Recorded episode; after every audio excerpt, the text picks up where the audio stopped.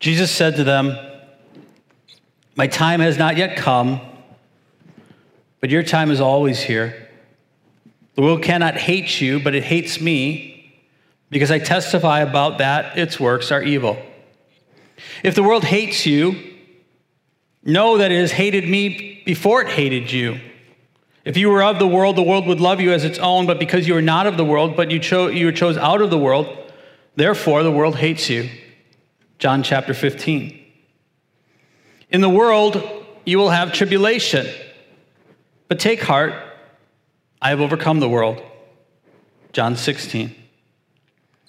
I have given them your word, and the world has hated them because they are not of the world, just as I am not of the world. John 17. My kingdom is not of this world. If my kingdom were of this world, my servants would have been fighting that I may not be delivered over to the Jews, but my kingdom is not of the world. What is the world? These are the words of Jesus. The world's works are evil. The world's world hates me, and it hates you because you are not of the world. I've overcome the world. My kingdom is not of this world. My kingdom is not from the world. What is the world? Do not be conformed to this world, but be transformed by the renewal of your mind, that by testing you may discern what is the will of God, what is good and acceptable and perfect. Romans 12. Formerly, when you did not know God, you were enslaved to those that by nature are not gods. But now that you have come to know God, or rather to be known by God, how can you turn back again to the weak and worthless elementary principles of the world, whose slaves you want to be once more? Galatians 4. You adulterous people, do you not know that friendship with the world is enmity with God? Therefore, whoever wishes to be a friend of the world makes himself an enemy of God. James 4. He has granted to us his precious and very great promises, so that through them you may become partakers of the divine nature, having escaped from the corruption that is the world because of sinful desire. 2 Peter chapter 1. These are the words of Peter, of James, of John, and Paul. Do not be conformed to the world. Don't turn back again to the weak and worthless elementary principles of the world. A friend of the world is an enemy of God. We have escaped the corruption that is in the world. What is the world? I feel it's a question that we as a church really need to visit as we watch what is unfolding in the world around us. Whether it is the pandemic, humanity's response to the pandemic, the graphic expression of, of police brutality steeped in racism, or our nation's response to that brutality. I cannot help but return to the question what is the world? What are we warned against? What are we called out from? We're given this, this graphic expression of the enmity between the world and the church by Jesus Christ himself. So we as the church need to wrestle with this idea what is the world? I believe there has been an idea that has gripped the church in America for too long that has endeavored, even desired, to bridge the divide between the principles of Christian faith and the practices of the world. To bridge the gap between the doctrines of Christianity and the dogma of the world's philosophies. And I think as a result of that, we've created a deep fundamental problem a problem for the church and a problem for the world. Is it possible that we have tried so hard to blur the lines of our distinctions in our efforts to reach the world that we no longer serve the truth in a way that provides refuge from the world for those who are hurting because of the world? At the start of this conversation, I would think we'd have to establish an acceptable distinction between what would be the world as opposed to the church. What is the world and what is not the world? It is clear in the passage I've read, and many more that I haven't, the words of Jesus Christ himself here, there is a clear dividing line, right? There, there is a very clear distinction. There is an us and a them. There is an us and a them. Even right there, I know that many of us in our Christian philosophies are uncomfortable with the exclusive language that I just used. But how else do you interpret the words of Jesus Christ or the apostles other than to say there is an us and there is a them? There is those who are in the world, and there are those that are not. You are not of the world. Amen. I chose you out of the world. If you're wondering if Jesus is really creating this, this exclusivity, this, this distinction, this divide, let me give you his words as he explains the parable of the sower and the seed in Matthew chapter 13. The one who sows the good seed is the Son of Man. The field is the world, and the good seed is the sons of the kingdom. The weeds are the sons of the evil one. And the enemy who sowed them is the devil.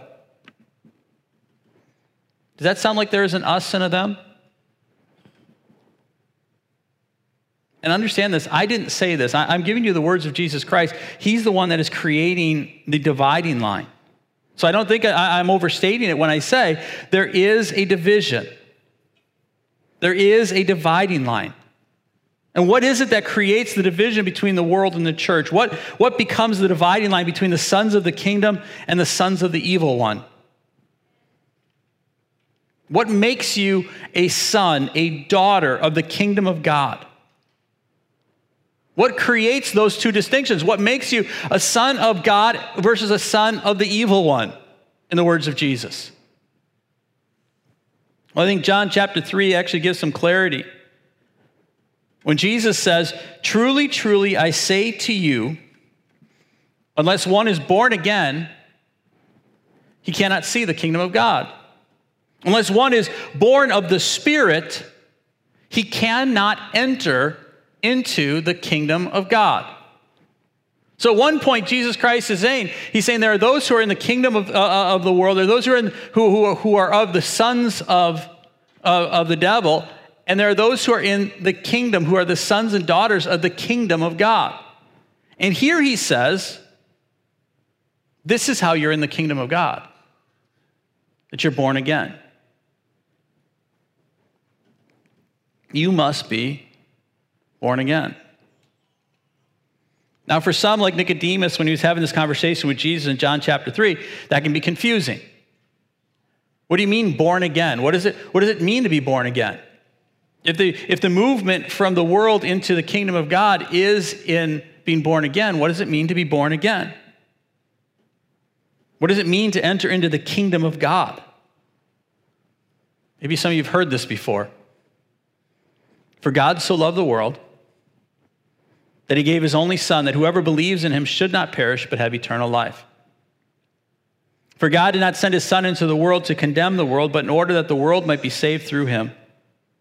Whoever believes in him is not condemned, but whoever does not believe is condemned already, because he has not believed in the name of the only Son of God.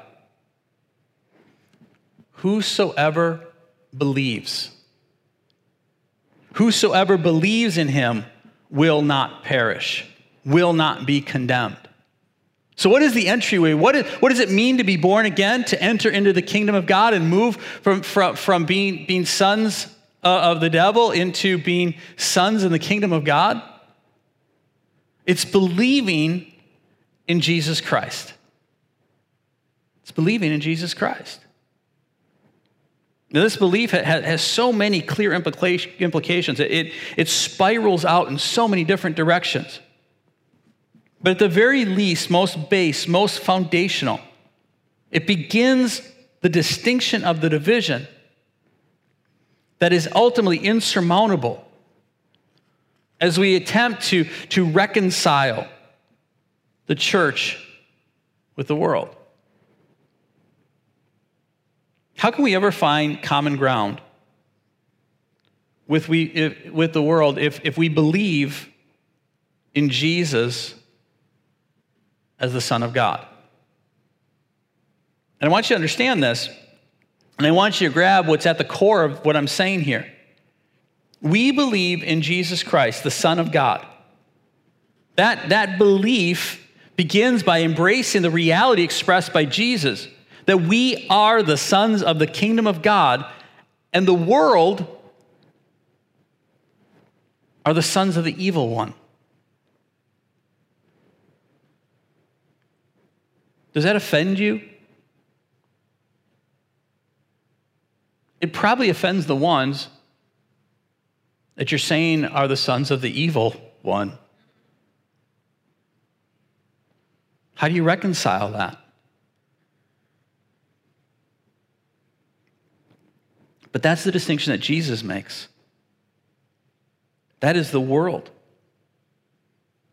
The, the distinction isn't in vague niceties. You're not in the kingdom of God. You're not, you don't have belief in God because you decide you're going to be nice. You're going to be nicer to people.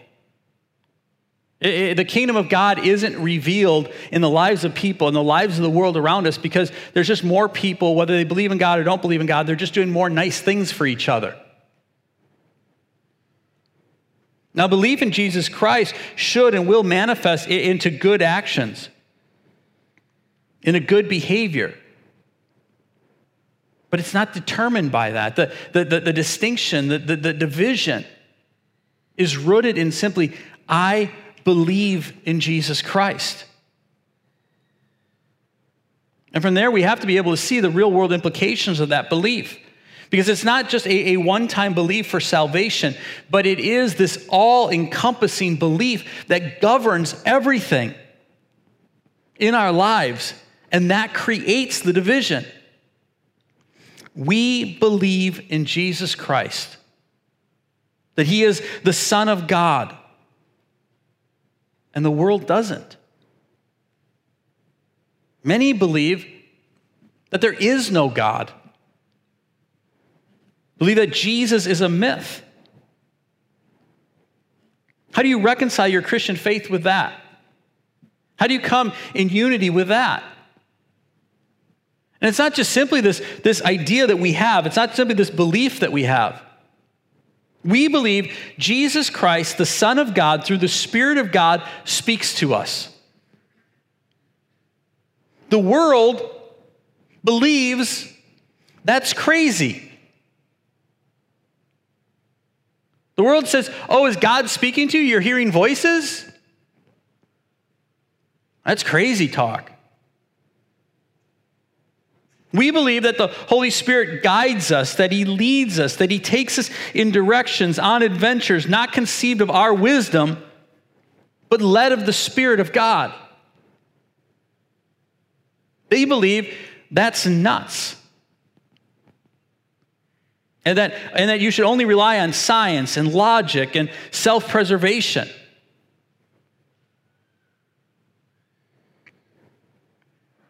And don't get me wrong, I, I believe in those things too. God has, given us, God has given us a mind to reason, to discover the world He created. But He has so often led the church, He's, he's led His people down the illogical path for the purpose of displaying His majesty. This is exactly what he did with Jesus Christ when Jesus Christ came to this earth and, and he followed this pathway that led to the cross. And most of the world would look at it and say, What are you, nuts? You're just going to allow yourself to be killed like that? Logic dictated it was a bad plan. Logic indicated that he was headed for defeat, but instead he found victory because God was leading him in ways that the world doesn't see and the world doesn't understand. And he does that in our lives too. He does it because the foolishness of God is wiser than the wisdom of man. Because God chose the foolish to shame the wise. I exercise my wisdom. I, I, I, use my intelligence. I apply my logic. And I, and I celebrate the beauty of science. But as a believer, at the end of the day, it is all subservient to the leading of God, an approach that the world rejects. We believe that, that hope and healing and restoration and freedom are found in God, found in God through Jesus Christ by the power of the Holy Spirit. The world believes at best that God is, is a creation of our mind that provides a placebo of comfort. And at worst, they believe it's a delusion to be rejected as a threat to the human condition. Throughout time and history, throughout our globe, the world has seen Christianity, the belief in Jesus Christ, the delusion that we all hold as a threat. And they've killed Christians, and they've tried their best to wipe it off the face of the earth because they don't believe what we believe. This reality is, is what has caused much of the internal turmoil that I've felt over the last 10 weeks. And it really int- intensified over the last few weeks. See, I genuinely believe in the necessity of the church to be the church. The necessity of the church to gather as believers and experience in community the power of the Holy Spirit. I genuinely believe that the church is essential. And, and, not essential the way politicians have designated Uh, liquor stores and abortion clinics essential. See, they don't see what I see. They don't, they don't believe what I believe. For 27 years, I've gathered as a minister of the gospel in churches, and I've watched the power of God heal, redeem, save. I've watched as, as men who were domestic abusers find repentance and heal a home. I, have watched as those who have been gripped with addiction come to the altar and be touched by the Holy Spirit and be set free like that. I've watched what God does when the church gathers and the church comes together. And when you tell me that it's not necessary that we gather and be together, I find that to be not true. Was talking to our staff this week about this very thing, and, and, and, and Pastor Phil shared with me about we have two members of our congregation who have been dealing with addiction, and as a result of us not meeting for the last 10 weeks, have relapsed. One's living in the streets, and one's in the hospital. And so when people tell me that the loving thing for me to do is to not gather,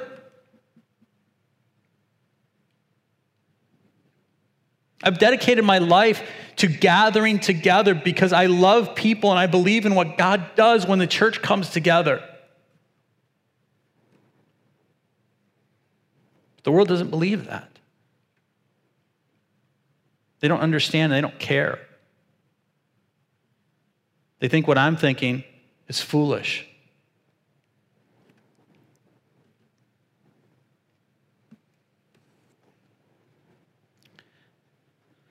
We are different than the world.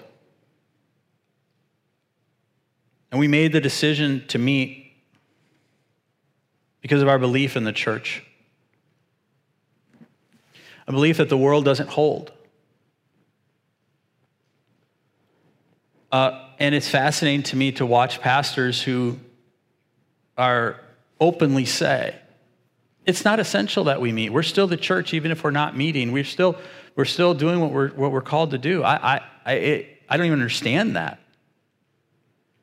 If you, as a minister of the gospel, can fulfill your calling, if you, as the church, can be what you believe God's called you to be by filming something and posting it on Facebook, and you really believe that, there is no reason for you to ever meet again. The, the resources you're spending, the money you're investing, the time that you're putting into all of this, when you, when you truly believe you can be the church you're supposed to be by posting on Facebook?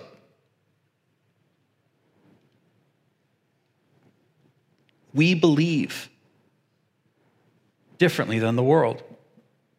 We believe and we are, we are called to practice the belief in Jesus that He is the hope, that He is the healing and the restoration and the salvation and the freedom available to mankind. A belief that, that creates division because we believe absent Jesus, none of that can be found. Think about that declaration. Think about the divisive nature of that declaration. We essentially believe that all the world's efforts into finding hope and healing and restoration and salvation and freedom ultimately fail because it lacks Jesus. That all the running around, that, that all the efforts, that all the investment ultimately will fail. Because we believe Jesus is that answer. We find ourselves as the church confronted with that truth in a very real and I think dangerous way right now. What is playing out before us is the great wound of our nation the specter of racism and racial division. A wound that needs healing and restoration and salvation and freedom. And the church is challenged with the question do we really have the conviction that the answer is Jesus? Are we willing to say, you don't believe it's another conversation, another conference, another law, another program? It won't be more taxes or more training or more trials that will redeem the sin of the oppressor or heal the hurt of the oppressed. It will be Jesus. Do you understand how controversial that declaration is in the midst of what we're doing? How often we hear people, even within the church, saying, Well, we need to, we need to be rising up and we need to change this. And we as a church need to be involved in that. We in the church need to be taking care of this. All the while bypassing the reality that the brokenness of mankind cannot be solved with the hands of broken men.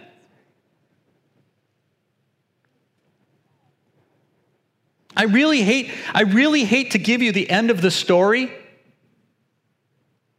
but none of this changes. I'm telling you, none of it changes. We had riots in the, six, in the late 60s and we were going to bring change. We had riots in the 70s and we were going to bring change. We had riots in the 80s and the 90s and the 2000s and it was going to bring change. And if you think, if you believe that everybody's ignored that for the last 50 years, you're wrong.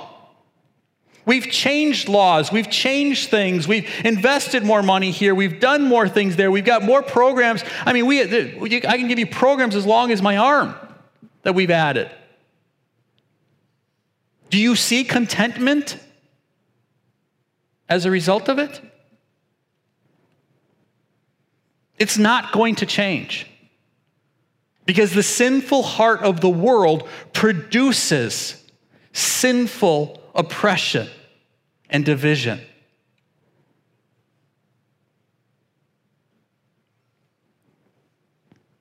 And the, and the thing that's what breaks my heart so much as I watch these images being played out is the message, the life, the work, the death, the resurrection. The gospel of Jesus Christ was meant to, to, to it is empowered to, it, it is meant to bring healing and reconciliation between people, between races, between cultures, like nothing else ever has. So much of the epistles were written to bring about racial reconciliation.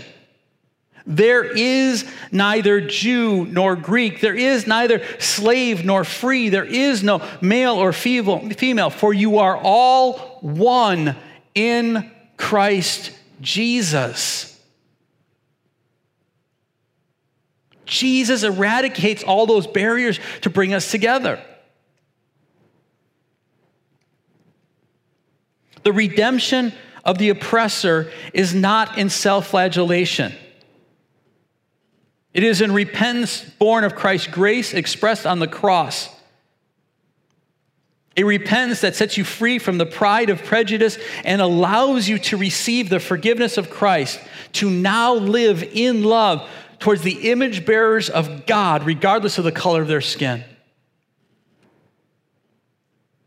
The healing for the oppressed is in the realization of the grace expressed on the cross by the only man who was truly undeserving of oppression. But while nailed to a tree for the sins of both the oppressed and the oppressor, was able to say, Father, forgive them. They know not what they do. The Word of God, the, the gospel of Jesus Christ, which should be the message of the church, is that healing the broken of the world isn't discovered in some form of restitution or new institution or an amended constitution, but in the truth found at the foot of the cross where all men stand on level ground. It is incredible to me how controversial this truth has become. As the world struggles, it, it, is, it is amazing to me how controversial this truth has become as the church tries to reconcile with the world's plans while also trying to bring Christ's message. Yes, our institutions are broken, but as long as the sons of the evil one construct and steward the institutions of the world, they will always be so. Should we be involved? Yes. Should, should, we, should we be informed? Absolutely. Should we be engaged in trying to promote justice within these broken political systems when we can? Of course we should. But the message of the church is that the hope of the world is to turn to Jesus, to stand before his cross and live in submission to him. Do not be seduced into believing you will find it anywhere else. Because when we, as the church, are, when we are seduced into believing that there's a plan outside of Jesus that will bring healing, we trade the power of the gospel for the schemes of the world. It reminds us again of Galatians 4 when it says we can't turn back to the weak and worthless elementary principles of the world. The truth of the church that brings healing is that as you receive Christ Jesus the Lord, so walk in him, rooted and built up in him and established in the faith, just as you were taught abounding in thanksgiving. See to it that no one takes you captive by philosophy and empty deceit, according to human tradition, according to the elemental spirits of the world, and not according to Christ. For in him, the whole fullness of deity dwells bodily, and you have been filled with him who is the head of all rule and all authority.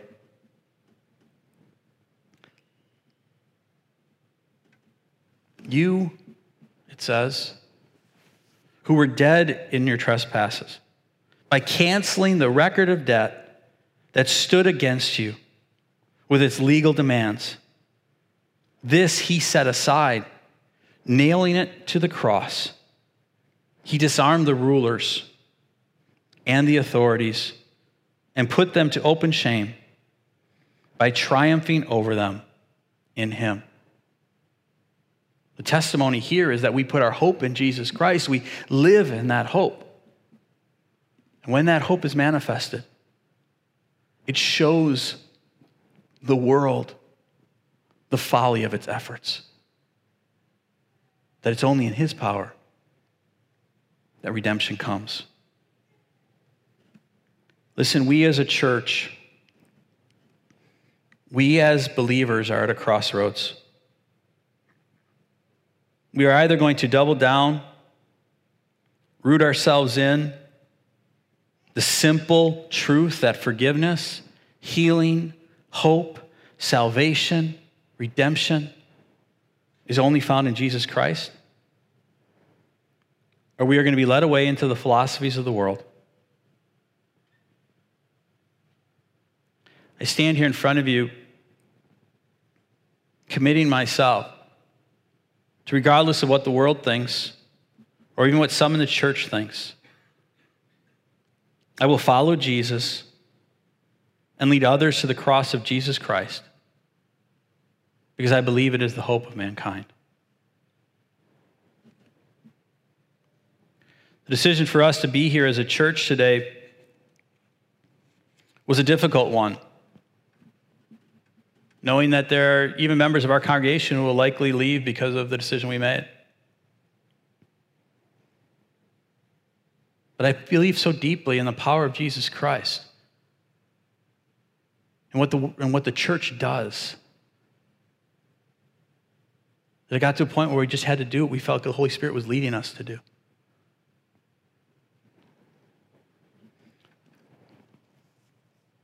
And as I've watched things unfold over the last week, I'm even more convinced that this world needs a church that offers out Jesus Christ unadulterated. It says, For whoever will come, find hope and life and salvation. I encourage you to examine your heart even now. Do you believe in Jesus? Do you believe in Jesus? Not believe in him simply for your salvation, but do you believe that he is the hope? Heavenly Father,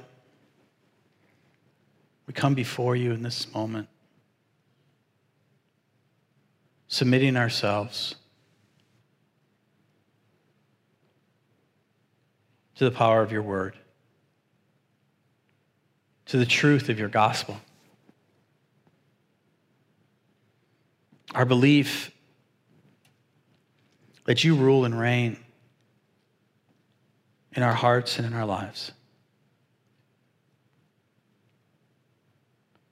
Father, I pray that we as individuals, we as the church, our nation as a whole, will turn towards you in power and in truth to bring hope and healing. In your precious, holy name we pray. you stand with us as we go to time of worship? Be people available in the back to pray with you. But invite the Holy Spirit to examine the corners of your heart and your life and your mind. Ask Him to bring conviction where we've not lived in accordance with our belief in Jesus Christ.